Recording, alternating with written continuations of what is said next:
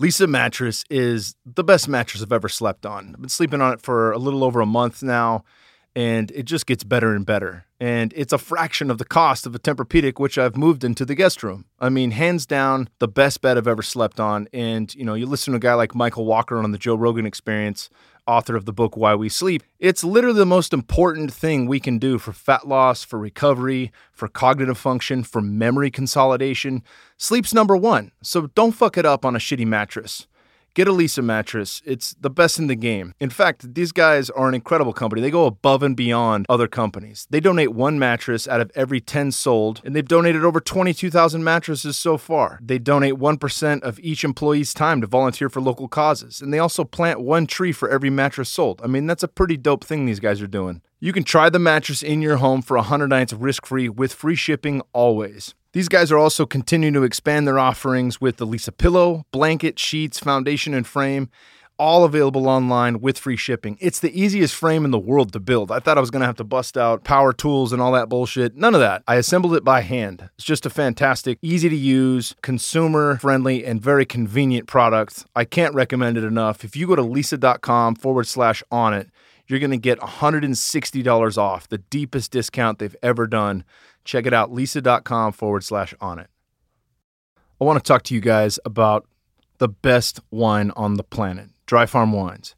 This is a company that curates the highest quality natural wines from small, sustainable farms that meet the strictest standards of health. Every wine is organically or biodynamically farmed. That means there's no pesticides, herbicides, or chemical sprays. Every vineyard is sustainable with biodiverse land and healthy soil. That means you're getting the highest quality nutrients and ingredients in that wine. When we think of red wine, we think of things like resveratrol and different polyphenols. These wines contain far more of that, and far less, if not any, of the stuff that's gonna fuck you up the next day. Nobody wants to pay for the consequences of drinking. And I've finally found a wine that I can actually drink and not be hungover from, which is amazing because wine delivers an incredible buzz. They use native yeast, old vines, it's hand harvested, free of all additives. I mean, there's 76 legal additives that can be added to US wines, including coloring dyes, metal, fish bladders, and sugar. If you ever drank red wine and had ridiculous looking teeth the next day or even that evening, that's because of these dyes they put in the wine. I mean, it's absolute garbage. We're going to drop an episode with the CEO of this company, Todd White, next week that is absolutely incredible. It's a mind blowing podcast that I did with him. These guys are paleo, they're ketogenic. Every bottle has one gram of carbohydrate per bottle. That means if you're following a low carb diet, or if you just don't want to get excess calories from sugar in the liquids you drink, Dry Farm Wines is for you. A lot of the top professionals and health leaders in the game of health and wellness, including Dr. David Perlmutter, Dr. Hyman, Dr. Dominic D'Agostino, who we're going to have on the show in a few months, Mark Sisson, and my man Robb Wolf, who we've had on already, endorse this product. If you go to dryfarmwines.com, forward slash on it, you'll get an extra bottle of wine in your first delivery for just one penny. It's absolutely the best wine I've ever had in my life. You're going to dig it. Welcome to the On It podcast. We've got foundations training in the house. That is Dr. Eric Goodman, Jesse Salas, and Dr. Emeka Aladobu. And these guys are phenomenal. They have a wealth of knowledge in health and wellness. They have a wealth of knowledge on how you can fix your body yourself. And that's tremendously empowering uh, anytime we have the ability to take responsibility for our body into our own hands and develop a methodology and way to change how we feel, how we move, and how we operate in the world, it's incredibly empowering. And I think you guys are going to learn a lot on this podcast. We also take a deep dive into the endocannabinoid system. If you're familiar with that term, cool. If you're not, it's basically our own endogenous production of cannabinoids. And that would be similar to the exogenous cannabis products that we can take in from that great plant. But you don't have to smoke pot to activate these bad boys. There's a lot we can do to get that activated on our own. And we take a deep dive into all things that are good. Check it out. Thanks for tuning in. Here we go on a podcast, and we have three amazing guests in the house today. I want to just something I fucked up on before was when I had Mind Pump on, I realized like halfway through nobody knows who the fuck is speaking. So I'm gonna have you guys each introduce yourselves and and with in your own voice. Because what I did I was like, hey, this is Sal, Justin, and uh, Adam, and then nobody could correlate the voice with each person. so we'll let you guys go around the table, starting with Doc Eric Goodman, and uh, and you guys will, will be able to match for the listeners that aren't watching on YouTube. All right, thanks, Kyle. I'm Dr. Eric Goodman. Nice to meet you all. I'm part of foundation training. Jesse Salas, one of the master instructors with foundation training. I'm Dr. Emeka Aladobu, uh, sports medicine, and also one of the instructors at foundation training. There we go. So let's sir. let's uh, let's jump right in here. Obviously, we want to talk about a number of things here, and if we get off topic, it's no big deal. Uh, but I've got a couple things on my radar in particular. Number one, I want to dive deep into foundations training, how that's come along, how that came to be, and you know, really, as you were mentioning uh, to me yesterday when we were working with John Wolf and I, just how this has really gone from where it started to where it is today, and, and what you plan for the future with it. And then we'll take a deep dive into endocannabinoids because that's something, something that I certainly want to talk about. But let's let's start with foundation Yeah. training. How'd you get started in? Uh, This the all story's easy. The the story. I wish there was an, a more interesting story. And I guess if if you've never fixed yourself for anything, it's a pretty interesting story. But I had a really bad back, and I was in chiropractic school. That was ten years ago. I was actually talking with these guys today. I, gra- I graduated chiropractic school ten years ago, April of two thousand eight. That's mind blowing to me. But in that time, I was I was about the worst off in my life that I've been. I was 27, 28 years old. I was finishing school, and suddenly, yeah, thanks. Suddenly, I was literally like I couldn't stand up half the time. I, I would get out of a chair and my oh oh oh, fuck can't can't move. You know, I'm stuck. And as a chiropractor, that was a really scary thing because I was in school to learn how to how to maintain health, how to help people find health, how to how to re- return a body to this alignment and structural integrity. And I want to tell you very clearly that I, I believe deeply in the ability to do that. I believe deeply in the profession and, and the education of chiropractic, but I needed a more active approach for my body. And everything is a tool. Nothing stands alone. Something I had to learn along the way. So what foundation training was at the time was was a desperation effort to fix my spine instead of getting a fusion surgery at my L4, L5 vertebra and at my L5 uh, S1 vertebra where the injury is pretty severe.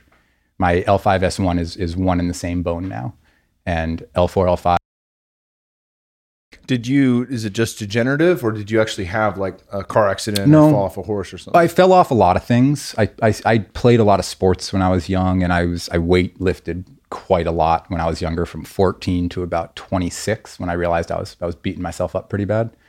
Um, I was a water polo player. I was a swimmer. I was a hockey player. I, I skated. I was an inline rollerblader, which you know what? I don't tell anybody that. Jean shorts and a fanny pack. That's all right. I wear a fanny pack as long as I don't, as long as I don't have both of them on at the same time. I think I get a pass. Yeah, right. Like you get one yeah. or the other. man, you grow up at 37 and you realize that who you were helped you become who you are. And and all those injuries came from who I was, and I'm proud of who I was. And I was good at what I did too, and that's why I got hurt a lot because I was pushing the envelope pretty heavily within myself. And I trained for it. And the training for it created a pattern in my spine that I'm still trying to undo today. Mm. And I and I'm pretty far along. As you guys have felt in your own bodies, there's some power in there the foundation training poses can change your your structure a little bit if you do them long enough. What I did find though is that without that active component, I couldn't get better. I was I was literally at the mercy of whatever doctor or therapist was working on me. And my back just wasn't getting any better and I was really frustrated. And I was, you know, there's there's times in life where you don't want to be yourself. And that was one of those times. And I was stuck in that mindset in that body for a good three, four years. I, I it was interesting. I really believe that, that posture and mindset have a lot to do with each other. I'm not sure if it's chicken or the egg first, but posture and mindset really have a lot to do with each other, it seems. And at that time, I was extremely depressed and extremely anxious about my life. And I had failed my chiropractic boards the first time I took them. And then I failed my chiropractic boards the second time I took them. And my back hurt really bad. And I happened to be the team doctor for the US Olympic water polo team. I was in quite a predicament mentally. I was succeeding on the outside and I was failing miserably, literally from the inside out. I had no structural integrity, but I had a lot of like mental integrity. I was not willing to fold. I was going to keep trying. And I kept keep trying. I kept on trying. I was like, I was, you know, I've, I've heard of that uh, David Goggins guy. You know, he like beat himself to death. I was the opposite, man. I like, I was like, you can do this, man. You're going to be okay. You can get through this. You don't have to fight through it, but you got to get through it. And you got to find ways to enjoy getting through it. And exercise stimulates the body really nicely, and you get to enjoy getting through stressful times with exercise. And my exercises started to look extremely specific because I could not do other exercises without hurting my spine. So all of my exercises started to utilize this hip joint hinge motion, which I had learned many times. You learn it in kettlebells, you learn it in any healthy Olympic weightlifting, you learn it in any healthy motion. You learn how to hip hinge, but nobody ever broke it down for me properly. Nobody ever told me that that front to back hip hinge is the product of several spiraling muscle chains that need to be accordingly tensioned and understood. And you have to become very sensitive to how your body is holding its weight through those chains if you want to have any real chance of getting through life without much physical pain. And foundation training is my personal best representation of that. It makes sense from my body, which as it turns out, a lot of people have bodies similar to mine that, you know, they stand on two legs, they have arms, they have a torso that needs to learn how to be stable, not just at the abdomen, but at the entire circumference and depth and height of the torso. And that's what I teach people now. And the cool thing is, uh, foundation training now represents this like coming to confidence in my life because over 10 years, I became a very different version of myself, extremely prideful now, extremely proud. I'm excited to interact with people because I get to show them something that I don't think they've ever seen before. And oftentimes it helps them. So in that time, I passed my boards and I became a licensed chiropractor, which was a very big thing for me. I did that in 2013. And I still carry licenses in Colorado, California, and Hawaii because those are my favorite places to go. Mm-hmm. And I've started to design this life much like I started to design my spine, which was my life is going to be based in health and teaching people health for as long as I can possibly keep it that way. And foundation training is that. That is exactly what our business is. It is hopefully going to remain a business because that's certainly a goal. But more than that, it's an idea that I hope perpetuates health in as many people as find it. And then, you know, I get to meet guys like Emeka and guys like Jesse. And I've known both these guys for a while. I've known Jesse since I was 19 years old. And I've known Emeka for what, five, six years now? Rough, something like that. And these are really talented guys. And what I've found is that the better I get at helping my own body, the more talented people I get to surround myself with. And genuinely talented, deep down. They want to learn more, they want to know more. It's, it's just this endless curiosity that we all have kind of within us. And you literally have to work every day to get it out. Some, for some people, it's physical. For some people, it's mental. It's mental. It's you know, it's breathing. Whatever it is, you got to find that recipe that gets out your sense of charisma, sense of self, sense of pride, sense of confidence, and you got to practice that shit as often as you can. But you need direction and you need to understand it. Hell yeah. Yeah, I think that there's a general idea that we have on not only wanting to fix people and and improve health, and that's usually founded in our own fucked up bodies, right? We decide like, oh, this is important to me because we reach a state of crisis, and then from there through our knowledge and learning on how to heal ourselves, that's something we want to share with the world. I think it's important, but something that's forgotten in that is we're the best version of ourselves when we're healthy and happy and we're not in pain. You know, like that just not only improves your own quality of life, but improves all your fucking relationships, how you are as a dad or a mom or a sister or brother or a friend or a coworker. It's all improved mm-hmm. when we feel better. I believe that. And I believe, like everything else in life, there's an extreme that that can reach in which the altruism becomes selfishness, where you're doing it because you want to be the best version of yourself to, to serve yourself, but also to serve those that you love, to be helpful, to be useful. This is a balance I'm walking a lot these days. I have a young baby daughter and I have a wife, and I'm really trying to figure out how can I be useful. That that piece of you changes with a young baby. You gotta like you gotta mm-hmm. figure out how you can stay useful, you know, mm-hmm. within your family. So I think there's a point in which exercise is so it's got you got to do it every day. I really believe in that but you can't only do that. Mm-hmm. You have to like health comes from society. It comes from interactions. It comes from a sense of of being able to help people in whatever way you can help people. Like that's health. It's not just how fast can you run or how much weight can you lift. That is a big part of it. But there's this big picture of what a healthy human being looks like in life. And it's it's a it's there's so many pieces to that. And I, I just want like when I see people out there saying, my thing's this, my thing's that, it's like your thing is a piece of a puzzle if you're lucky. If you're lucky, it's a piece of a healthy puzzle, but it's a puzzle and everybody's puzzle looks different and there's so many, there's so many pieces. You just got to keep, you have to stay super curious about how can I make myself a little better? Not, I have to become better. How can I make myself a little better? And answer that question as honestly as you can. And that seems to be like. Hell yeah. I dig that. So Jesse, how'd you get in? Get involved? well, he, he uh, brought the snake oil over and it was no, I, I was um I was a firefighter in the city of Orlando. I was on a technical rescue unit, living my dream, and life was amazing. And went from Olympic weightlifting and really pushing what my idea of health at the time was, which is the stronger I was, the more um, the more the more weight I could move, the better I was gonna be as a fireman. You know, we we came off the unit and we'd be carrying ladders, saws, air packs, special rigs because we focused when we got to fires was safeguarding a building to get the guys out if they got into trouble. And then if we could not overcommit, we'd search for people. So we go to a lot of things, dive rescue, and in my journey, I went in. I went back to BJJ and third class back in. I'm loving it. Third class in tore my MCL, and so him and my sister were dating at the time. I called her Doc for help. Goodman. Doc Goodman. Yeah, People sorry. don't know who him is. People is. don't know who four him. That's People right. the podcast. Damn it. Uh, so Doc Goodman and my sister are just starting to date, and let me just clarify: we were buddies in college first. That's why I always have to tell. He everybody. introduced me to his Yeah. sister, which I appreciate dearly. Gave you the green light. You got the green light. Yeah, I gave him. I gave him the guy. We surf. He he likes to surf. He's in. I got someone to surf with. But um, you know, he jumped on the phone and and was kind of like, "Let me let me help you with your injuries." I said, "Hey, bro, I appreciate it, but it's not my back; it's my knee." And he gave me a convincing speech. So I flew out to California and, and started doing foundation training. And it was like, uh, for me, it was the challenge that I got with it when I would train or coach Olympic weightlifting. And again, at the local level, I never took it to a platform, but uh, you know, it was a, a mental challenge. There was so much involved with being able to deliver the work properly. And when it came to coaching that, I was like, wow, this is a whole different animal. And you would get in a position, and it was, I, I always quote Wim Hof, as feeling is understanding, because people look at it as a passive thing. The number of times firemen dry humped me when I came back doing the work because they'd see me in the founder position and they'd run up and grab me by the hips, you know, like any any frat house. And um, you know, then they started trying it and they got hooked. And you know, I just I saw what it was doing for me. And it was like the the missing link in my training, and um, I pushed into it pretty hard. And yeah, the rest is history. Next thing I know, um, you know, I'm getting getting presented with these scenarios to travel and teach with Eric, surfing the world and kind of living this other dream that I always said when I retire, I'll do that. I never thought I would not be a fireman.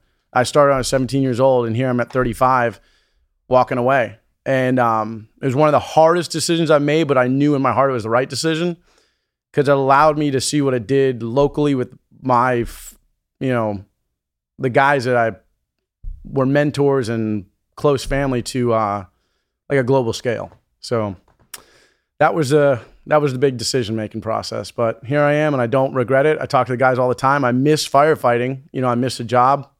I hear two guys from my unit pulled somebody out the other day and give me the details, give me the rundown. Where was the fire? Where'd you go in? How you know it flashed? Two guys, their gears melt. I mean, you know, these guys aren't talking about being firemen and sitting at some you know retirement station. These guys are are you know living this job and they're passionate about. It. They're out teaching it and you know, when I connect with them, it, it that's what I miss. You know, I miss that part, but I know my path's gone different. So, you know, it's it's a it's a privilege to live one dream and get to start the next chapter of this story as watching people and how they respond when you do this work with them. You know, and, and it's you know, I feel like it's I get to inspire in a different way, and it's really, really um, just amazing what the work does. Watching you guys yesterday, watching everybody, you know, some of the toughest guys out there, and when you get them to drop their guard and and just give it a shot, it's just the light bulb. I always said it was the oh shit moment where they feel it and you can see it in them, and then it's like they can't get enough, you know. So it's fun. It's it's just a fun journey for me, and life's meant to be fun. So that's what I'm doing. Hell yeah. Yeah. One thing I was surprised with was not that it was effective, but how fast it worked. like John and I were like, oh, fuck. Like we held that position for 10, 15 seconds, did a second round of it, walked around, and it was total shift in the body, you know, just immediate. And obviously that takes time. It's not like you do fucking 30 seconds of anything and you're healed for life. But the fact that it could change something that quickly in that short amount of time, that's something I'm always gearing towards. Is the one thing people don't have is time right? Yeah. So, what are the most effective things we can do to change our bodies, to change our mind state that can happen the quickest? You know, that's why I like a five minute cold bath as opposed to an hour long sauna. You know, like if I can, if I have a choice of one or the other, I'm going to do the five minute cold bath. There's no question. Same thing goes, you know, you really read a book like Relax into Stretch, like Pavel, and he's literally teaching you how to get comfortable stretching for 45 minutes in the same position. It's a 45 minute fucking stretch Like I'm not setting aside time for 45 minutes Yeah, I got for that. my fucking workout. What do you mean I'm going to stretch for 45 What can I say? I got to support certain things because some people will. And if you do my work or our work for 45 minutes, you're going to shake. It's it, that's it's a different process.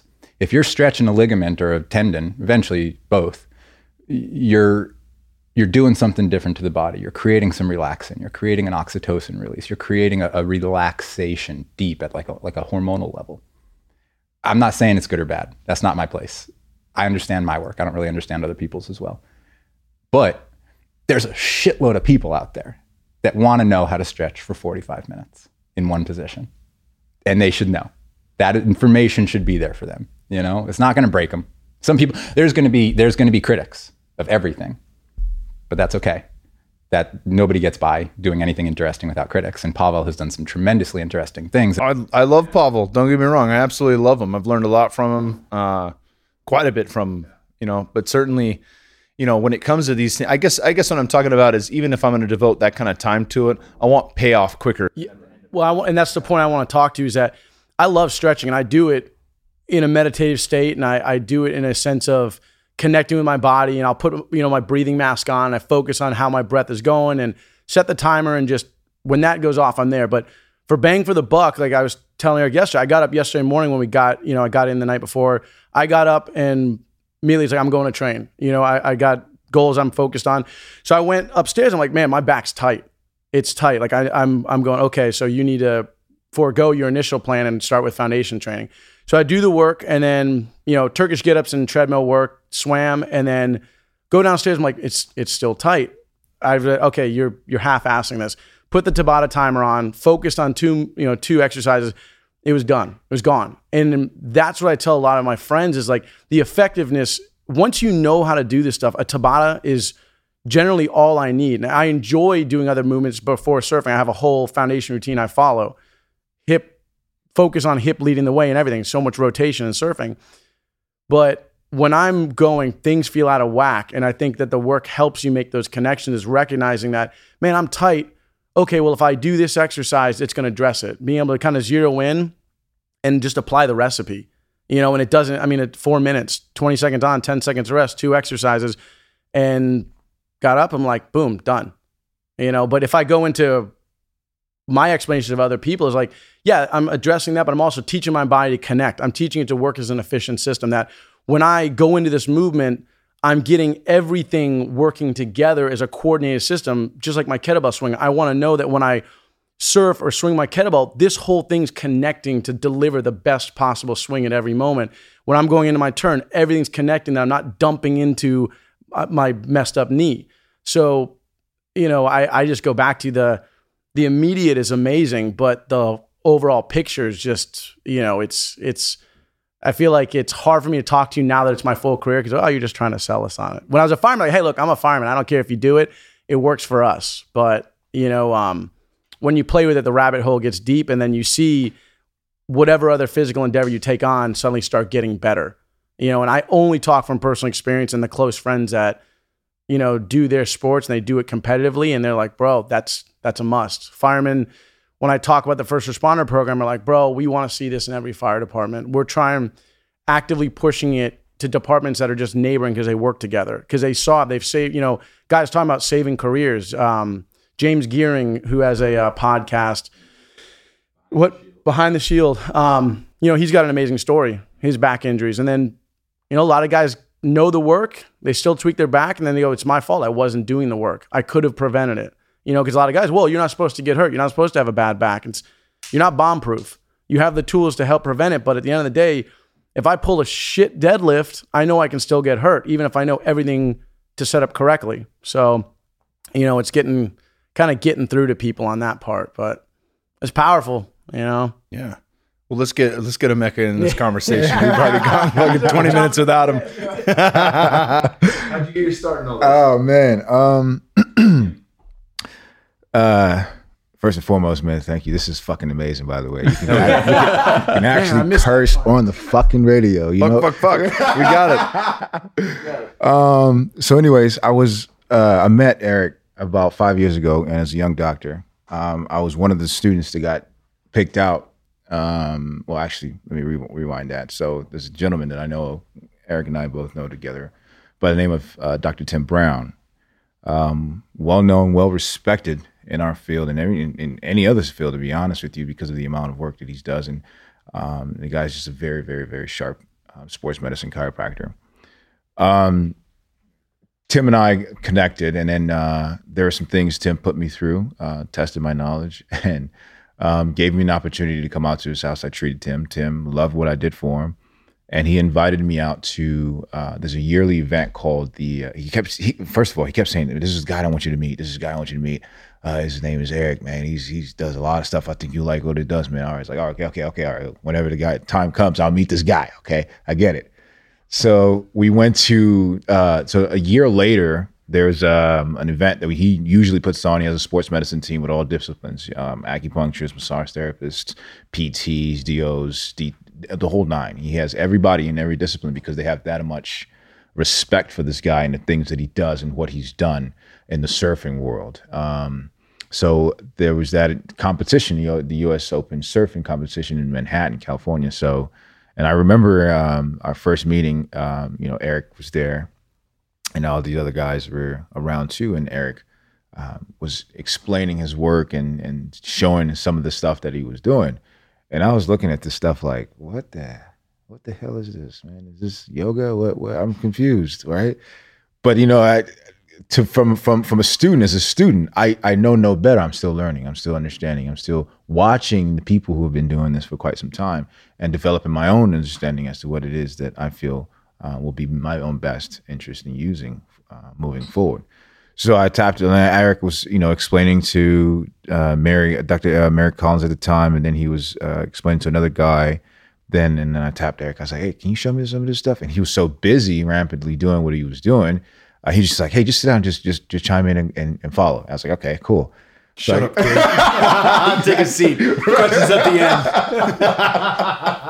end. you know, so you know, at the time, I'm just a sponge. I want to soak it all in. I want to learn. I'm eager. You know, I'm hungry, trying to figure it out. So I'm, I, I get on the ground and I start doing all the stuff he's doing, and um, it was really, it, it was it was different in the sense that I, you think it's yoga, but the amount of contractility and the amount of position that you have to put yourself in um, when you can't do that as you myself and, and everyone in, in, here as athletes there's just like this competitive mental side of you like are you kidding me i can't put myself in that position oh no no no no so it became an internal battle as to why can i not do that even knowing how much I, weight i've been able to lift how many people i when I, I went across and when i played ball um, and even in fights, you know what I'm saying? So it was just like, it was weird to me. I couldn't understand why I couldn't put my body in this contorted position. And I'm only using my body. And it was just something that sparked me to just chase it and figure out exactly what it was. Uh, so fast forward on, um, uh, I, just, I got Eric's contact and I was just on him, figuring out where he was at, where he was going to be next. Hey, I need to I need to figure out. So Eric's like, hey, you know what? Just come out, um, come out for a weekend and do some instructor stuff. Just just just listen in and and you know it'll be Thursday, Friday, Saturday. You'll learn it. You'll you'll understand it. And I was like, okay, cool.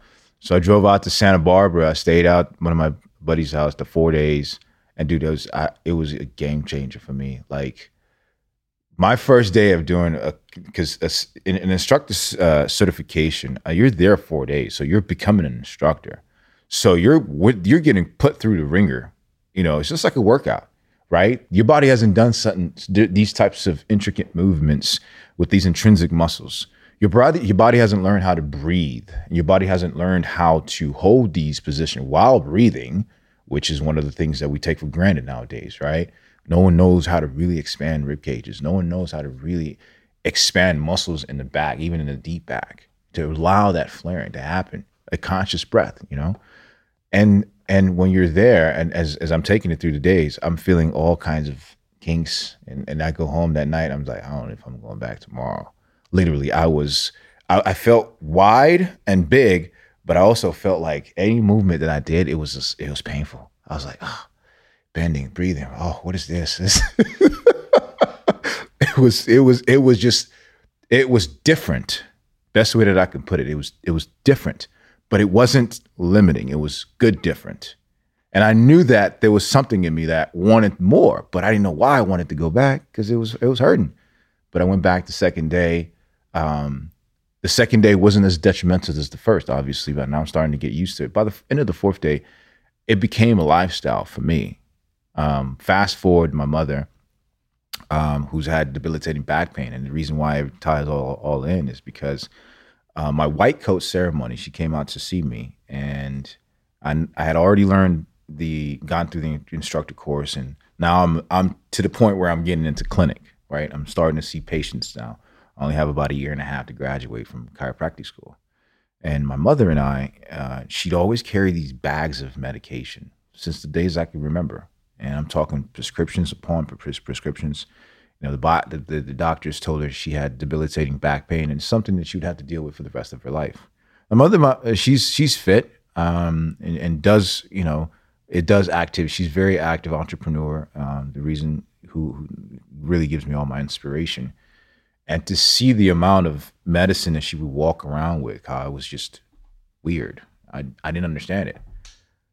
So when she came to my white coat ceremony that day, um, I got a chance to do some stuff with her, just some soft tissue. Then I got her into some of the exercises, just the active holds, um, active positions. I taught her the founder. I taught her the standing decompression. Um, then I taught her to stand a little bit and go into a deeper hinge to actually include her back. Just certain simple things that I knew I had already learned, right? Because now I'm at the point where my my knowledge is a little bit more advanced in the musculoskeletal system. I understand the nervous system a lot more. I'm going to be seeing patients, so I better know this shit, you know? So I got my mother to do these poses. She goes home. Um, a week later, she calls me up and she says, I don't know if you have uh, the magic hands from God, but the pain that I've been feeling for the last 10 years, I haven't felt it. And it's been a week. And that to me, like, tied all the it tied all together. I said, okay, I'm in. And it's a, it's a profound story to me, and it's a powerful story to me because I don't come from a family of medicine. I don't. I come from poverty. I don't come from educated, you know, uh, generation of understanding what medicine is, what to do, what to say no to. You know, so to me, it was something that I knew, and I have a very big family. I mean, I have 63 first cousins, not he, you know, he married that. No, no, no. My mother's side of the family, there's 13 of them. My side, my dad's side of the family, six of them. Each, each, each couple didn't have any less than six kids. Wow. so I got family all over the place, you know. So, um, but we, as as vast, I would say the new millennials, we have a little bit more education in the things that we understand now. Nigeria, Nigeria is my background. I am from Nigeria, but in us in our generation, we have a little bit more education. We have a lot more health conscious individuals within our generation, but the one prior to us that's not what they grew up on. And so for them, all they know is, okay, I'm going to the MD. Not to say anything about MD. I don't want to get into this bout of, you know what I mean? It turned into a battle because we all know what, how that could go down. So going in that office, but not having the, the, the knowledge to ask questions as to what is this, why, where, who, what, how, to further understand for themselves as to how they can further and better their lives because that's all they know. And so when you get into this uh, this idea and it, it, it becomes a wheel that just keeps turning, what happens if it spins over to the next generation? So on and so forth. At that at a point in time, you have to cut it short and say, Yeah, really, I don't think you know. Certainly, I know the argument that you're trying to avoid, but but we, anybody fucking looking from the outside in can say whatever model of health that we're running right now is not working. And it hasn't been working. It has not been working. Yeah. And it's not going to fix its fucking self with the current model. So we really do have to start looking at what what is health? What does that mean to us? And empowering people, you know, with practices like foundation training, with with any practice that gets people moving in the right direction, feeling what it means to be human again, you know, and not having to rely heavily on something that'll get you by but doesn't fix you right, for the rest of your life. you know, just just go ahead. Uh, just uh, just the, the the the the from the transition of knowing what she took or what she gained from that, and how many years of things that she could have known What? How much could I have saved her? Who's to say? You know. But it's just to now to say, okay, well, this might not be your answer, but this is a solution. Now we can actually move forward on, and maybe we don't have to go and dabble in, and and and she doesn't have to continue this regimen that she's already used to. And so I think that's what really changed. I haven't had med- I haven't taken a medication since 2000, 2009 or 2008 actually, ten years. Oh yeah, Not even an Advil. Yeah, oh, yeah. I remember getting off Advil. Not, not great, not great stuff. Every smart athlete, every smart athlete has both gone through the time when they take a shitload of Advil, you know, 800 milligrams a day minimum, up to 16, up to 2,400 milligrams a day. Some people, crazy amounts. That's 16 pills, I think, or something like that. 12 pills. So you can't just rely, and this is this is this ain't just for pain. You can't rely on somebody else in life to make you feel good. And luckily, you know, we kind of come with everything we need for the most part. I, I will accept that some people don't, and I and I wish they did, but most do. And if you just train the skill of being yourself consciously, meaning not like consciously, but like consciously, this is where okay, this is what I'm doing right now, this moment. Like here's where I am in space. Here's where my feet are. Here's where my shoulders are. Here's where my head is. I'm not in my phone. I'm not thinking 10 years ahead or 10 years behind. I'm, I'm just here. There is a tremendous physicality to that that I think a lot of people are lacking. And I think one of the biggest defining factors in our society's lack of health is not the school of thought it comes from. Who cares? Information's is widely available. You can go find it. It's the individual autonomy involved. I'm going to talk. So my I've, I have a couple brother-in-laws, but one of them is Ryan Forrest, my sister's husband. He's a really intelligent uh, psychotherapist, and he he gave me a really good understanding of something called locus of control, which redefined what I believe I do for a living in a way. Because what I used to think I did was I thought I got people out of pain, which is an extremely like that's one of our problems with medicine is we actually think we do something. We facilitate, we help, we remove impedance, things like that. But you you teach a human body their capacity to heal, one way or another, be it through chemistry or surgery or or a simple lack of that human's body to heal, and they don't get better. But the practice of that is a shift in locus of control. The shift in okay, I feel crappy. What am I going to do? What's that guy do? What's that guy do? He he seems better. What's he? He's breathing pretty deep. He's that guy runs every morning. That guy takes ice baths. I can do that. You know what? I don't want to do it today. I'm going to do it today. That's a practice right there. When you do it, you shift your locus of control from external to internal and you become autonomous for your health, at least one degree closer, you know? Every time you don't make that decision, you're allowing your autonomy to, to be sort of removed. It's still an autonomous decision. Laziness or or giving in or or however you want to think of it to just kind of that as as Rogan says, your inner bitch you know, that's true. We all have it in various forms. And each time you give in, you're feeding a system that doesn't support you. And each time you don't give in, you fight, whatever your fight is, and you get a little better, you make yourself feel a little better without chemistry, or at least without exogenous chemistry, outside the body stuff. You're literally developing the skill of autonomy, which is a probably the most important human human skill, is the ability to understand what's happening in your body just a little bit, to be sensitive to what's happening in your body just a little bit, and to take that translation and do something about it or feed into it if it's the right thing. And sensitivity is at the heart and core of our dishealth as Westerners. And it's spreading around the world. It's not just us, it's not just anybody, it's human beings as a species are indulgent because of dopamine and other chemicals. And we're not bigger than that we're we're silly little monkeys. Hmm, we're bags You know? of fucking chemicals, Right? as McKenna's once said. Well, we are, we are, but they also they also tied into fun to fungi, and they also tie into the incredible aqueous water-based environment that we somehow make solid and give personalities to and ambulate and move around. What the fuck is going on? I get why people believe in God because there's just no explanation for why the human being exists as it does. But it does, and we do. And we have to start being a little bit better about how we use the gifts that we have because they're gifts. In my more recent book, I, I kind of give a, a gentle, and I only give it gently because I don't understand it that well. Give me a title. True to it. form. True to form. Yeah, it's called True to Form. And if you want to understand my theory on respiration and posture and biomechanics, that is that is it's 95% of it. The other 5% we got to meet in person because there's a couple twists and turns that I just can't explain.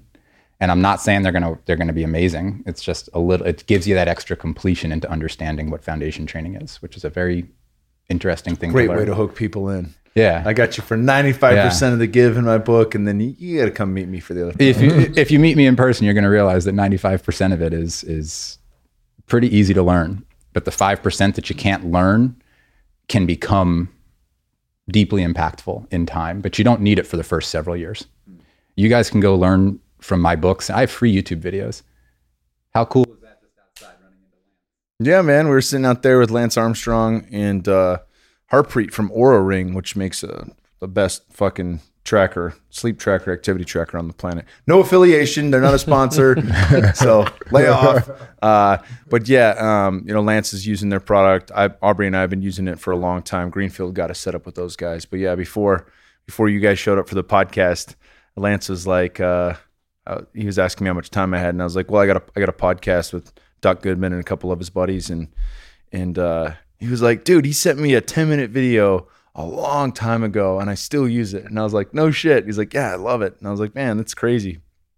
But I, I, I had first seen you uh, with the video you did with Dr. Joe Mercola, who I'm a big fan of.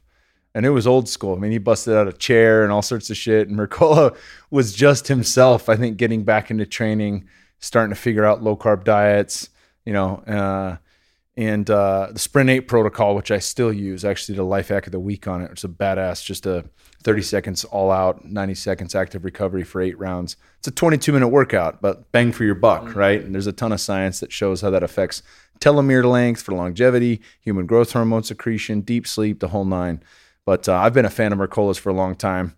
And, and he was blown away by your work. So you've been on my radar for a while. It is it is a treat having you guys out here. Thank you. It really is. that that video that I did for Lance, as I just shared with him, I haven't seen Lance in several years. Um, won't go there, but seeing him, You guys have a falling out. no, no, no, no, not at all. Give me the details. oh, you know what? I'll what tell is you won't what. go there? You know what? What does that mean? I'm going to give you the details because they're not bad details at all. The only person it would reflect poorly on is me, and I'm fine. Nothing reflects poorly on me anymore. I feel like I've done a good job with what I had and continue to. I'll be the judge of that. That's fine. But with Lance, I always felt that I didn't know him well enough for him to write the forward to my book. And he wrote that because my partner at the time, Peter Park, who's still a very dear friend of mine, was training Lance for a long time. My role was to give him a really simple hey, dude, your back hurts when you ride your bike and you're trying to go to the Tour de France. That's going to be a problem. So here's a video that's about 10 minutes long, 11 minutes long that you can follow. And that video is on YouTube and it has been on YouTube for about five years or so, six years. And it has like almost 3 million views now. And Still it, making money from the YouTube. no, I don't make money from YouTube. I never did oh, that. really? No, no, don't, don't, I don't want you watching. you no. get, like 10 cents a and, or and if, shit? and just so you guys There's nothing know, wrong with collecting a paycheck if- from YouTube. Come on, if man. somebody put kids that- have dreams. Emeka's got got people the same age that have fucking dreams to be the next YouTube sensation. Seriously, man. YouTube So- is where it's at now. No, I, and I get it. It made a career for me, if I'm honest. Like, I, I'd say that my first book came out thanks to Lance's endorsement and maybe a couple other people. Uh, Casey Wasserman was a big helpful guy in that. I don't. These are guys that I. These were guys that were not my network, but I had this gentleman, Peter Park, who's one of the best trainers on the planet. I think I call him the best trainer on the planet, but I haven't seen the whole planet. But in my opinion, he's the best trainer on the planet. He is. And his capacity to see something from his lens that was so full, he saw something in foundation training before anybody did. Anybody. And I, and I introduced it to a lot of people when I was in my late 20s. And he was the first that really let me show him what it was and didn't have an ego about it, even though he was the only one that probably should have had an ego about it. So Lance came through Peter, wrote me an amazing forward to my first book that became a pretty solid book. It's called Foundation, and it did really well. And it gave me a career, and it helped people that otherwise never would have found my work find it. And that platform started because of that silly video I made for Lance. And that moment out there was very uh, validating because I thought he didn't give a shit. you know, I thought he's like, oh, yeah, I'm going to just write this forward. I don't care. Who are you? Whatever. I didn't know him well enough. I had only met with him a couple times. I did a few workouts with him. I taught him some stuff and he seemed to really like it. So that was very validating out there. That was just a cool random circumstance. I didn't know he'd be here or anything like that. Honestly, I can't even remember, realize he, I'm surprised he recognized me. you know, that was kind of cool. But that's the thing. This work wasn't, I didn't develop this work because I thought it would help people. I was forced into this against my will by my spine. And I've been restructuring my spine for many, many years, 10 years now. And it's starting to feel better and better I can't believe what I'm doing. I can't believe that I'm able to surf the way I'm able to surf and play the way I'm able to play and do whatever weightlifting I really want to do and keep up with whoever I want to keep up with to a degree. You know, I'm not trying to be a superhero and I'm not a very, I'm not an amazing athlete. I'm a decent athlete and I like being that. It's perfectly fine for me. I want to be a decent athlete and a hell of a doctor. That's my goal. So this stuff comes from a place of a lot of like, I don't want to say insecurity. We were talking about this stuff yesterday a little bit, and I don't want to give you the wrong impression that I'm an insecure man because I'm really not. But I'm also not an overly secure man. I'm also not an overly confident, you need to try this, it's going to change your life forever. And things like that. Seeing like, like along the way for years, I've been getting these confidence boosts first from my own body and then from the people that started to enter the periphery that had athletic capacities that exceeded mine tremendously, and and the work was working for them. Oh, that's kind of cool.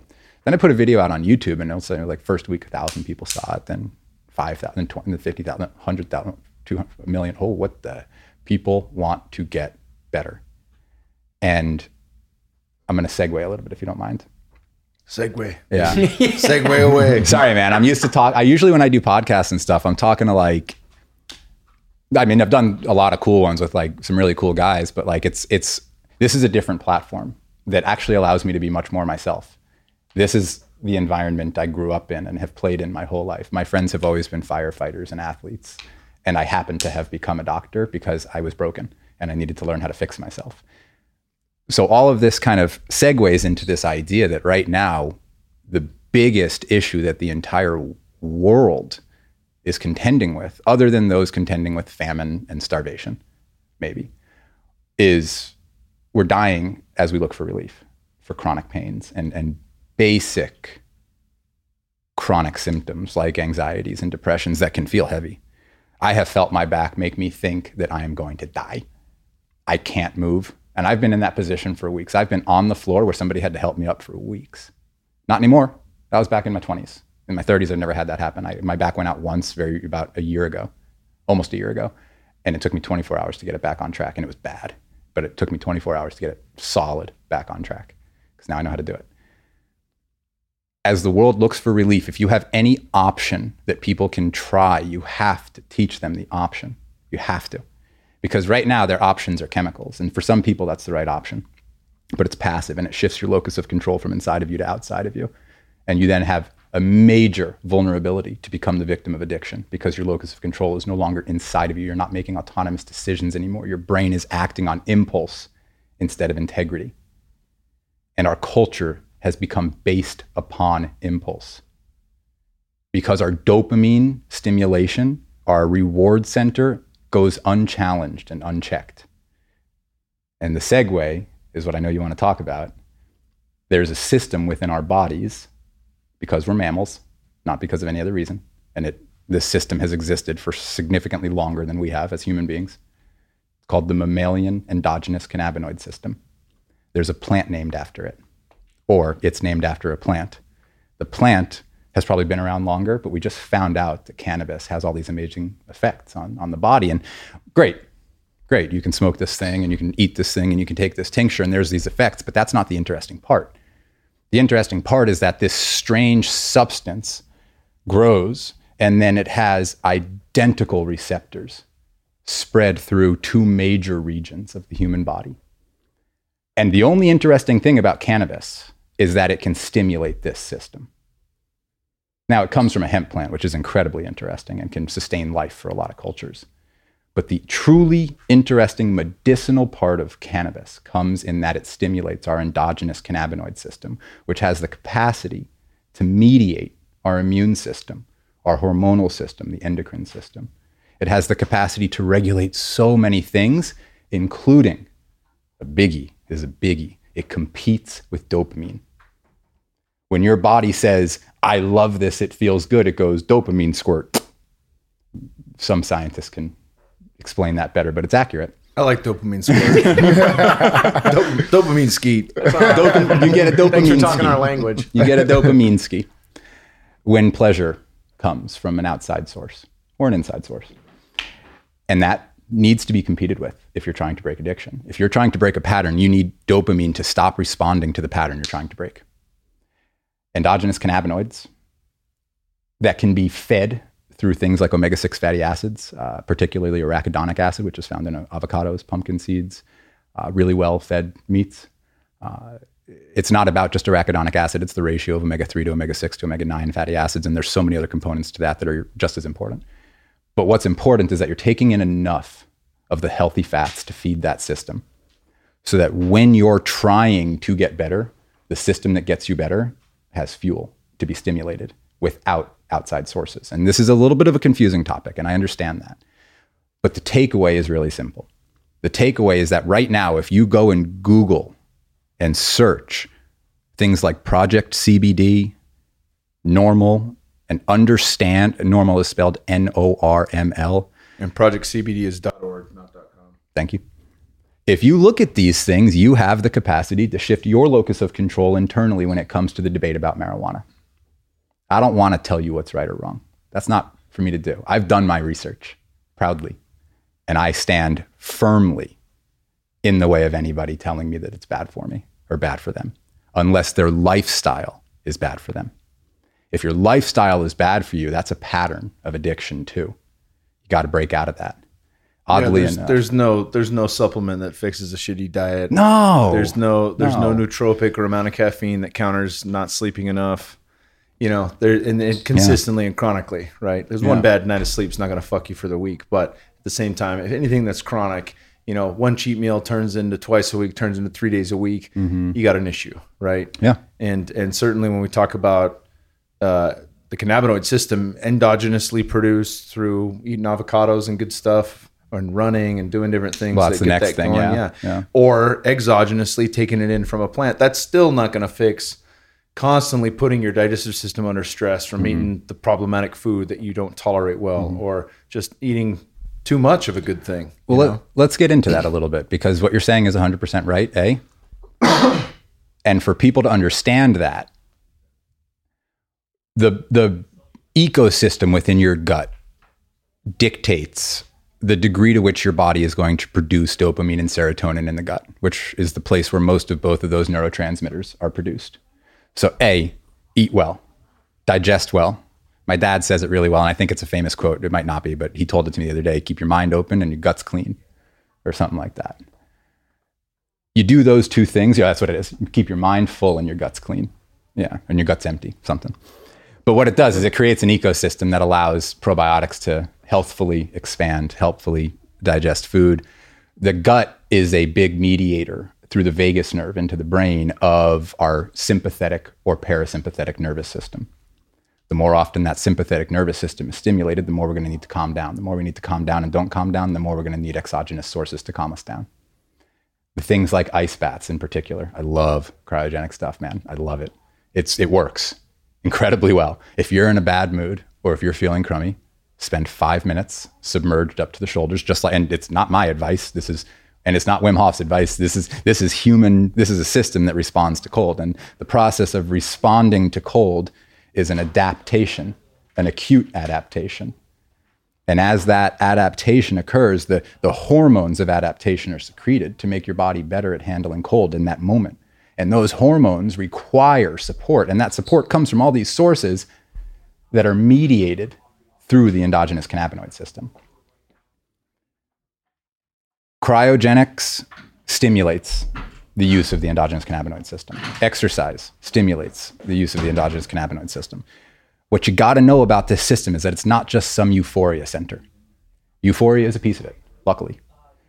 Euphoria comes so that our body tries to use it more. It's like a built in reward system that you have to find your way to. Some of the best waves I've ever surfed in my life require like a mile hike because nobody's out there. And you want to know why it's so fun? Because I hiked a mile out there even if the waves are mediocre. Your body is designed to respond to stress, not to avoid it, physical and mental. If you get into the habit of not responding to stress, you're basically doing the same thing to your body as if you're eating poorly and sitting on the couch all day, or looking at your phone all day, or just resting all day. You're doing something that is unnatural to you and it doesn't stress the systems that need to be stressed, so your body doesn't know how to handle stress. And the system that handles stress is the endogenous cannabinoid system. It also mediates neuroplasticity. It also mediates homeostasis. It's the most widely dispersed system in the entire body. CB1 receptors, the first type, are on the entire central nervous system, most That's of the brain. THC for all you No, potheads. no, from it's it. not. No, it's No, not. Nope. not CBD. Nope. not CB1 Nope. rather. This has nothing to do with THC. Where does THC fit in? THC has the capacity to stimulate these receptor sites. Gotcha. They don't lock in No. key and They, it is lock and key, absolutely. But without THC there, the receptor site still is available to be stimulated by endogenous sources. correct. like I'm talking foods. about Yeah. exogenously. Yeah. THC would be the one that fits into CB1. Yeah, I believe so because it stimulates the the brain. I, I I didn't hear you right. Sorry about that. So CB1 is stimulated by THC among other things. But what you got to know about CB1 is that it's central nervous system mostly. This is the interesting part of this system. And if you don't, if you if you're just going to go play, I want you to understand why you're playing a little bit because it's really good for you if you do it right. It can change your world. That CB1 receptor system along the center communication system of the body, the central nervous system, is branched out to the peripheral nervous system where all the CB2 receptors are, and mostly in immune system cells and sites and tissue. Those immune system sites communicate steadily with the central nervous system, and it governs your homeostasis. Not just immune homeostasis, but your immune system is a big tell all of what your body is doing and how hard it's fighting or not fighting from that immune system and peripheral nervous system, you also have some of this stuff in digestive tissue. You- have it where all neurotransmitters tend to go. And it kind of reverse engineers. This endogenous cannabinoid system acts to see what just happened based on the most recent serotonin, dopamine, acetylcholine secretions. And it looks at it and it's like, okay, so that happened, that happened, that happened. How do we respond to that next time better? Who do I need to pull in to have more support the next time that happens? And it starts pulling it in. And that's the euphoria.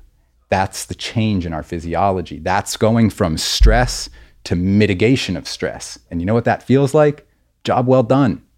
Your body's stoked. Your body feels well because it literally did, it looked at the challenge and it fought it and it won. And that's it, man. We're desensitized and we're just being bitches about things. And we're, we're letting chemistry dictate our personalities and our lives and our values. You know what chemistry is? It's chemistry. Somebody made it in a lab and decided it was okay for you. Humans are very fallible. Be careful. I'm not saying I'm anti drug. I'm not saying I'm anti any pharmaceuticals. I'm not anti surgery. I'm not anti procedure. I think they're wonderful. But you got to do your due diligence first. If you have a heart attack, not talking to you. You have a stroke, eh, probably not talking to you either. I'm not talking about major medical issues. I'm talking about the people that are dying because they're trying to prevent the pain they feel, or the depression they feel, or the anxiety they feel. And they're not dying because they're killing themselves, although some do. They're dying because the chemistry that they're using is immiscible in the human body. It doesn't mix well. It creates too much toxic environment when it gets in, and very small doses can kill us. It's a terrible situation. I want it to get better. Hell yeah, brother. So, have you guys done much experimentation with uh, exogenous cannabinoids? I'll take this one. I, I got a year and a half to still go back to being a fireman. I can't answer that yet. Had a test clean for a while, right? I am happily not drug tested. Now, if I was drug tested, the only thing they would ever find in my system is THC. They would never find alcohol. They would never find anything else. They would never find anything else because the only thing in the world that I trust is cannabis because I understand how good of a plant that is and I have legitimate experience with it over a 10 year period.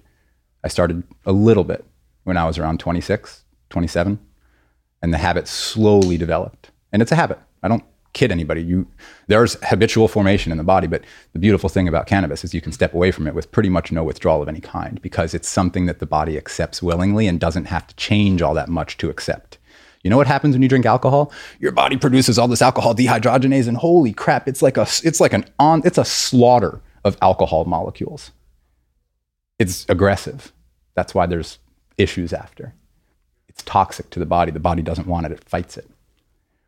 When cannabis comes in, the body receives it, accepts it. It hits stimulation points that are there to be stimulated. And when they're stimulated, really good things in the body can happen if you allow them to happen. If you smoke a little pot and you eat potato chips and you sit on a couch, you're going to be a lazy piece of crap that day because it's going to keep you in that pattern. You have to be smart and you have to be moderate and you have to pay attention. And if it slows you down, you got to notice it's slowing you down. You have to see that. You have to, it comes down to awareness. But I am not, I, I used to be so nervous about my credibility if somebody found out that I smoke pot sometimes. And over years, I developed a confidence in my own brain and my own knowledge that I started trusting myself and my opinion of it more than those I was hearing from because those whose opinions I trusted, most of them used it too. And they were healthy and they were older. Some of them 30, 40, 50 years older than me into their 70s and 80s, and they were healthy. They did not drink. That was the big common theme. They occasionally smoked pot. And they ran and they exercised, and a lot of them surf, and a lot of them swim, and a lot of them p- play music, which is a biggie.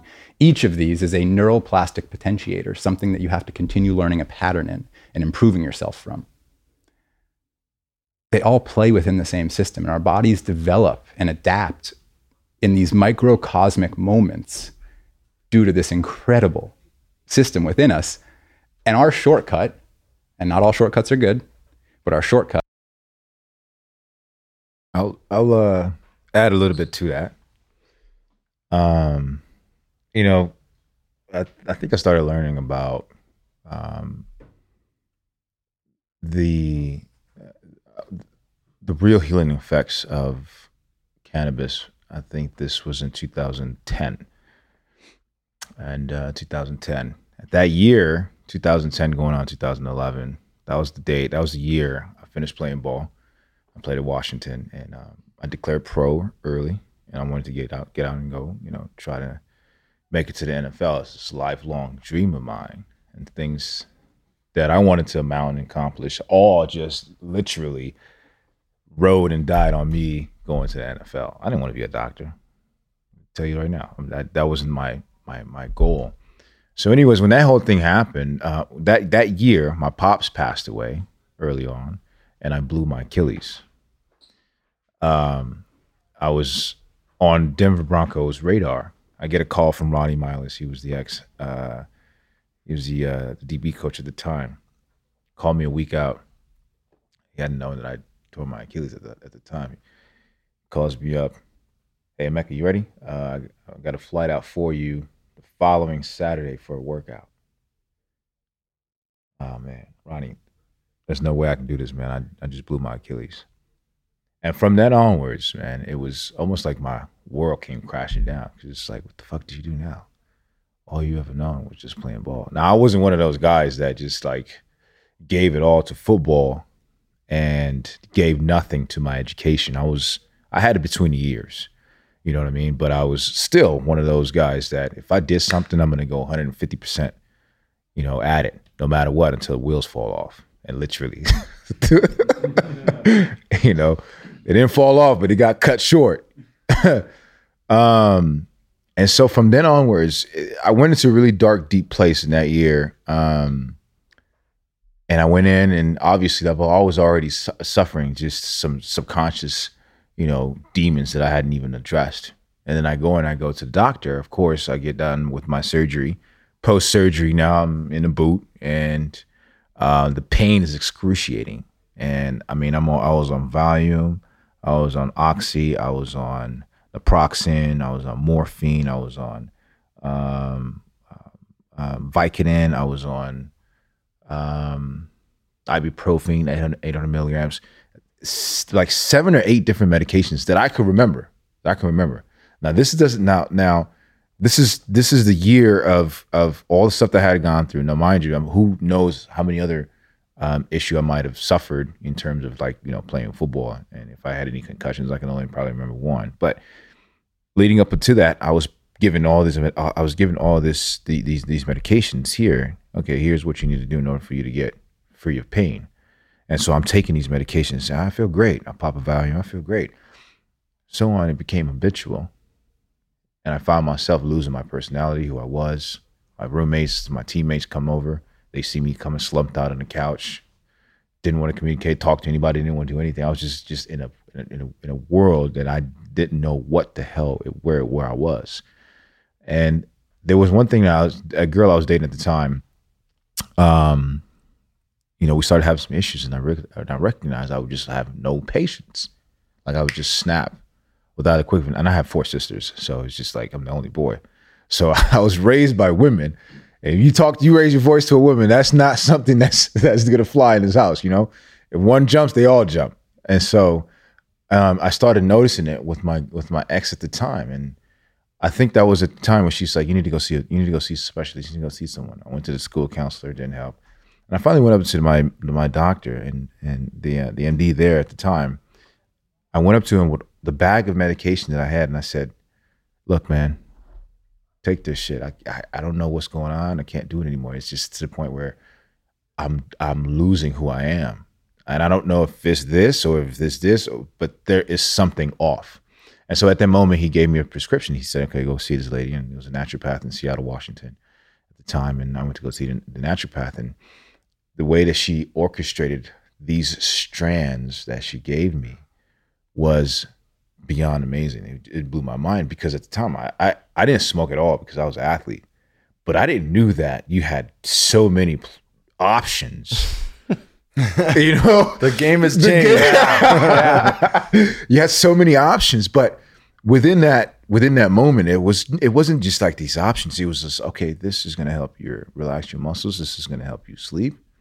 This is going to help calm some of those thoughts that you have in. This is going to help you get some activity if you want to move around the house.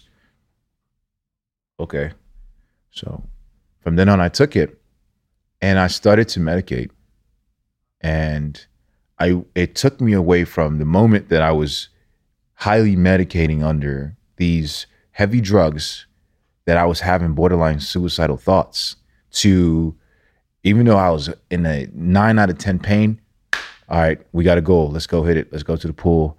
Let's go figure it out. You you you're no longer on insurance. You you're not on insurance, so you, this is you and yourself only. So you got to go figure it out. Go do it. Research. I would, I, I, would, I would get a strand and I would be on the computer researching, researching Achilles, Achilles. I would, I would do the next day. I would, I would wake up happy. The even though the pain was there, there was, there was a purpose that was, that was almost like instilled in me that I had no clue where it came from. Now, could it be the, the, the herb? Maybe. Could it be the fact that they removed the drugs? Maybe. But who's to say if those drugs were there, would I be in the same mindset or would I even been able to get out of that mindset? Um, and I think what what it provided for me was it did help with a lot of the pain that I was having. It subsided it. Didn't take it away, but I could I I I could know in my mind very similar to the endogenous effect that we're talking about. I knew that I could actually know how to mitigate this feeling versus well, I'm just going to replace it and call it good. And so for me, that was the gateway to understanding a little bit more. And obviously, I started to dive in and do my own research. And in school, we had a dissertation that we had to give, um, kind of like a presentation. And I had uh, two my three my four my other um, colleagues, and one of the things that we included in there was the cannabinoids and the the endogenous cannabinoid and how it's helping a lot of these epileptic patients and how it's been helping with Parkinson's. And you've seen all our students and some of the other doctors some were putting their nose up and some were actually shaking their head and actually knew that this actually is supported, that there's research out there. People are doing remarkable research and and and treating people and showing people that you have control within yourself. You, you it's you, you don't necessarily have to stop that pattern of happening. And I just want to touch on what he talked about in pain and how we always, when we experience pain, we want to move away from pain and stop pain to a certain extent, it makes sense. But the body loves movement. In, in, in, in a chiropractic world, when we adjust, there's a restriction to a certain direction that this bone does not want to go. Well, what do we do? We move it in that direction that it does not want to go. For some reason, the body wants to stay away from that movement. So, what is different in that pain, rather in that point where a chiropractor touches your neck and you says, "Is that tender?" Yeah, okay. This is the direction that it doesn't want to go. Versus this person saying, "Okay, does that movement hurt?" Yeah, okay. Well, let's move it. Let's move it in that direction. Let's get things open. Let's get things really moving. Because only then can you empower them. Only then can they actually know that I don't have to fear that movement again because now I'm empowered to understand how my body really needs to, what my body really needs to do and what my body really needs to know. I think that's just like the big the, the, the big meat of it and what we're actually missing in this in this realm, man. People got to know themselves, and a lot of people don't. A lot of people go through their whole lives wearing shoes all day, every day. Wear socks when they get home. Take their shoes off in the shower, put their socks back on, or put their socks. You know, they they don't let their feet touch the earth. They don't explore outside in nature very often. And I'm not saying everybody's got to go be a hippie. You don't, but you got to get outside because even the mean aggressive types that aren't hippies, and I'm not saying all hippies aren't mean and aggressive either, but even like the the the conservative types need nature even the liberal types need nature. Even the tall people need nature. Even the short people need nature. The fat ones and skinny ones too. The, the boys, the girls, the ones with one arm, the ones with two arms. The, you know, I don't care what you are. If you got a brain and a system, you need nature as often as you can be outside, and that means breathing fresh air when you can, looking at trees and hearing birds every now and then if you can. Those things lend themselves to exactly what Emeka's talking about and what I'm talking about, which is sensitivity an animal that is in a cage becomes desensitized to everything that it was otherwise built to do. And we are all experiencing that because we're big, intelligent, but intuitive animals. We have the capacity to grow our intelligence, which is really cool, but you know, some people tend to do that at the compensation of their intuition. And I don't think that has to happen. I think there can be a really nice balance where you can become a very intelligent person and you can play with plant medicines intelligently with the idea that you're going to actively adapt into the person you want to become. And you're using this stimulant that feels relaxing because it's relaxing the right tissues and stimulating the right tissues has the capacity to help those micro to, to almost not help uh, that's the wrong term to facilitate those microadaptations to occur and what i say is feed the system as well as you can, even if you're going to smoke pot, whatever. Feed the system with arachidonic acid to a degree. You don't need a ton, you just need a little bit. But you need to make sure you're not just having omega 3 fats. You need to make sure you're having complete spectrum of, of fatty acids in your body. You got to eat things like pumpkin seeds. Like if you're not eating, eating pumpkin, pumpkin seeds, go get raw pumpkin seeds. Just eat them. They're good for you. They have lots of fiber, they got lots of fat, they got a little bit of protein, but their microchemistry is unreal. And there's a lot of things like that. And, and I want people to really explore why avocados are good for them, why pumpkin seeds are good. I don't want to just tell you. I want you to explore. Go on Google and shift your locus of control from my mouth to your hands. You know, go figure out some shit because you have a brain too. And my job is maybe to, to guide a little bit. Same Emeka, same Jesse. You know, Emeka does it in sports medicine beautifully. Emeka's a team doctor for the Nigerian Olympic team, something he won't tell you, but I will. Jesse's a hell of a firefighter. He wasn't just an Was. ordinary guy. Was. We got to be clear about that. Was is was was for I don't, sure. do- I don't carry it anymore. I don't Yeah. it. So Yeah, I hear you, and I appreciate that. Uh, and, and Jesse felt that he could help the community that he fell in love with uh, by being a firefighter, by teaching them something to help themselves. Because a big problem in first responder communities is the same problem in the larger human community, which is some people get it and take care of themselves, but the vast majority do not.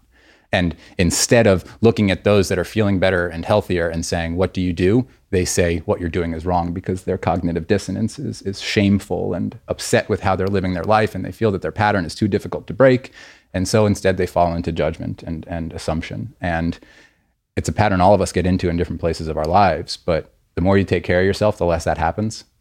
I find that the more somebody is actively taking care of themselves, the less they really care about what's going on around them other than their immediate, like family and friends it really focuses in a healthy perspective to keep to take care of yourself. But but it starts with sensitivity, man. Get off your desk, get off your computer for a little while, get off your phone for a little while, even if it's just 20 minutes. Just throw it away from you and go put your feet in the grass, take a few big deep breaths through your nose. I hear that's better. And just just enjoy the ridiculous amount of physiological processes having to go on at one time for your ridiculous self to exist at that moment. It's celestial, universal, crazy stuff going on. And we get to be probably the most interesting beneficiaries of genetics and whatever other biological processes lead to us being human and that being a squirrel and that being a donkey and that being a bird and that being a slug. We're really we scored. You know, part of that is is the capacity to feel a lot. And I and I just I offer people the the challenge of feeling what you feel and getting through it. And if you find yourself drinking a ton or, or medicating a ton, where it's a part of a pattern, I, I really suggest that you just research the realities of the endogenous cannabinoid system's capacity to break major patterns. But more important than that, I, I, recommend that you look into the history of opioid chemistry and that opium came from a plant too, and that they manipulated that plant so severely that the chemistry now kills people. It's so strong, it's so concentrated, but that's been an endeavor for hundreds of years. Bayer Medicine came out with, uh, I posted this just the other night, just because I was, I, I grabbed this a while ago, but it just it just rang true. A friend of mine had recently passed away from opiate overdose. A lot of people take heroin. But heroin was actually originally brought in by Bayer because so many people were addicted to morphine. And heroin was the safe alternative. It was an addiction breaker. Obviously, that didn't work very well. And the chemistry has only gotten stronger. There's things out there that are 50 to 100 times stronger and more concentrated than heroin that are literally prescribed, I don't want to overestimate, at least tens of thousands of times a day, but probably 50 to 100,000 times a day in America. Somebody's getting opiate chemistry that is stronger than the human body desires or needs, other than in labor or in major, major, major acute accidents. They're getting that shit for their ankle sprain, or they broke their ankle, or they broke their wrist. You know, they're getting Cymbalta, they're getting all these different strong selective serotonin reuptake inhibitors, SSRI drugs. And their brain cannot contend with the chemistry in a normal way. It's an influx of weird shit happening to a brain that needs nature. Some people need it. I get that. But they're extreme cases. They're really extreme cases. They are not kids with ADD. They are not kids with depression. They are not kids with manic depression or bipolar disorder. They are not kids that can't fucking stay still. They're kids it's adults making a shitty decision for another person by putting them on chemistry that our brains cannot contend with the addictive patterns of. And that's why we're seeing housewives and healthy people dying at a rate that what is typically seen in like homeless populations and populations that have legitimate mental disorders, unfortunately. But we're seeing those rates. You're seeing an acceleration that is starting to lap the communities we would expect to be dying and harming themselves from these drugs, they just got lapped by the other community that we thought was intelligent and we thought had their shit together and was societal norm as they went about their lives. But they got addicted to the heaviest chemistry out there right now, and they couldn't they couldn't help themselves. And those people need to understand the endogenous cannabinoid system. They need to understand locus of control, and they need to understand foundation training. And I, I say that Fuck yeah, brother. we, went, we went a little bit over, but um, fucking no sense in cutting it short, man. That was excellent. I'm really happy we got to take a deep dive into that. Uh, find you guys online. Um, just check out foundationtraining.com. Um, you know, check out these guys. Well, Jesse travels with me very steadily. He's he's pretty much teaches more foundation training than just about anybody these days. He's out there. He's we're, we're good excuse to inspire and share. Like that's that's been the yeah the joy of it is. I think every one of us is really surprised at what we're doing right now. Not just that we're talking about something that means a lot to us, but that we're at a place in life. I'm 37. What are you guys? 35 and 32. Yeah, we're kids still. I believe that, and we get to do something. I think big. I think we're. I think we're going to do something big. I think we've already started. I think I started the program with foundation training, and it it took hold in some people's lives but nobody knows what we're doing now. And what we're doing now is tremendous in comparison to what we did five years ago. And it's about to come out. And as I told you, I just took full ownership of my business for the first time of my life. And I am changing the accessibility of our work to be six, just significantly more accessible to people. Um, if we're going to become very successful, it's going to be because hundreds of thousands of people use this work, not because five or ten thousand do. Like that, that's not going to cut it anymore. I know that a lot of people know about foundation training, but what they know is so simplified. I want them to understand how much more there is, and that this is a this is a course of study for the human body, and it's not the only one. But if you take this one, every other one you take is going to be a lot easier to understand and get through. You got to have that basic weight distribution and space around the nervous system and space around the muscles in order for the body to operate as efficiently as it can. And the most interesting thing, the correlation between the systems that I've talked about today, biomechanics and biochemistry, is that the places where we need to make the most space for nerves that exit the central nervous system places we need to make the most space for the torso and the visceral tissue, where the spleen is in particular, where the liver is in particular, where the guts are in particular, the pancreas, the prostate for men, the ovaries for women, where those places are correlate definitively to the ability to hip hinge well, the space to hinge your hips well. That spine, there's a spinal length at the low spine needed in order to do that correctly. Huge amount of CB1 receptors along that central nervous area where you have to make the most space, you have the most CB1 receptors. The more space you make through biomechanics and exercise, the easier they're stimulated. The more space, the more stimulation comes in exogenously or endogenously. We have a system we can play with. Just learn it, get it. But if you want to find us, you know, come to a certification at Foundation Training, come to a workshop. Um, Jesse's going to be with Jesse at foundationtraining.com. I'm just going to give him your email. Yeah, Instagram's the Email Jesse. I'm getting a lot of Instagram. Coach me on social media. Um, my uh, my my tag is uh, sports dot dr dot mek, um, and you'll see me on there on my Instagram. Um, I'm located out. I'm located out in Dallas. That's where my office is, and I practice there. Um, and uh, you can check my website out. Uh, I own. I, I have a uh, IV bar, which I do customization IVs for a lot of uh, uh, systemic ailments. Um, you know, we talk about blood work. We talk about a lot of the DNA factors and things of that nature. And so we run tests and uh, we try and figure out exactly food sensitivities. All right, what the what what the fuck does the ecosystem look like? What does your ecosystem look like? You know, all the stuff that you're telling that you've been told, oh, eat this, eat that.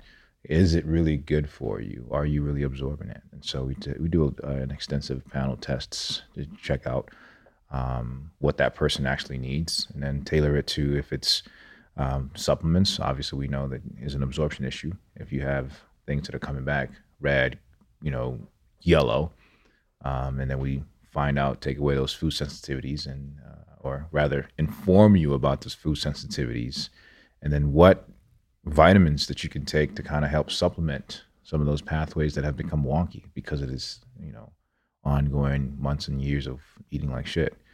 Um, and you know, if you do, if we uh, decide to go in an IV route, we also have that um, that uh, option as well too. And then I do a lot of my sports medicine uh, fascia work there. But yeah, there's a combination of things in my clinic, man. So you'll find it really interesting. That's awesome. Hopefully, we get some people. Uh, Jesse, spelled like a like a lady with an IE. Uh, underscore the nomad. I, my, I don't know why my mom and dad gave it with an IE, and everyone's like, oh, like a chick. But uh, I always tell people reach out when I'm I travel a lot, and when I'm going to Costa Rica now, I'm doing a workshop down there because connected with another instructor. So if you're wanting to learn, you see them in the area. Like I I love coaching. I charge, but you know I try to be realistic with the region, and you know if I'm just talking shop with you, it's like whatever. It's fun. Get to help others firefighters, however. Oh yeah, where are you at on YouTube and, and uh, social? Just media? foundation training. Actually, I think our YouTube page is called Free Foundation Training. Okay. and because it's free. Uh, the other stuff's on our website, foundationtraining.com. I currently am in Oahu. My wife and baby and I just moved out to Oahu, and I'm teaching classes out there. I travel a bit, but I'll be honest. If you're willing to come to Oahu, I'm going to charge you a hell of a lot less because I don't want to travel as much. I got a little girl at home now. I really want to be there, at least for a good long while. And if you go on my website, you're going to learn just about as much as I'm going to teach you about foundation training. If you really pay attention, if you buy our core elements program, we got a streaming website that's going to be membership based coming very soon. Um, just if you buy our programs now, which stoked if you do, I appreciate it. Just know that once we go streaming, you will be grandfathered in to a very low cost rate and you will get the same amount of money that you spent on core elements in the new style. You won't lose any money of any kind and you'll actually get yeah, about 10 times the amount of information. Core Elements is a 6-hour program. It's long. It takes you through several months to learn it properly. If you learn it, you know a lot about foundation training. You know, it's it's thorough. Um, I hope people buy it, but I understand also if you wait a couple weeks and you see our subscription website come out. But that's going to be growing for another month. Like the, the really solid version of the issues of the app, we're all good. Well, it's, it's been excellent having you guys on. a man. real treat. Yeah, We'll thanks, definitely have you back man. in town. I appreciate that, Appreciate man. it. Thanks Awesome, for the hospitality. That was awesome, man. Yeah. Thank you so much, man. Thank you guys for listening to my foundation. Okay. You can check them out at foundationtraining.com. There's also a wealth of videos on the YouTube, which we'll link to in the show notes for Dr. Eric Goodman and his foundation training principles. We do these podcasts well in advance, so they now have it streaming and available to you for a very low price. You can check out all the great work that he's putting in and all the great content and start to take a deep dive into your own body. Thanks for listening.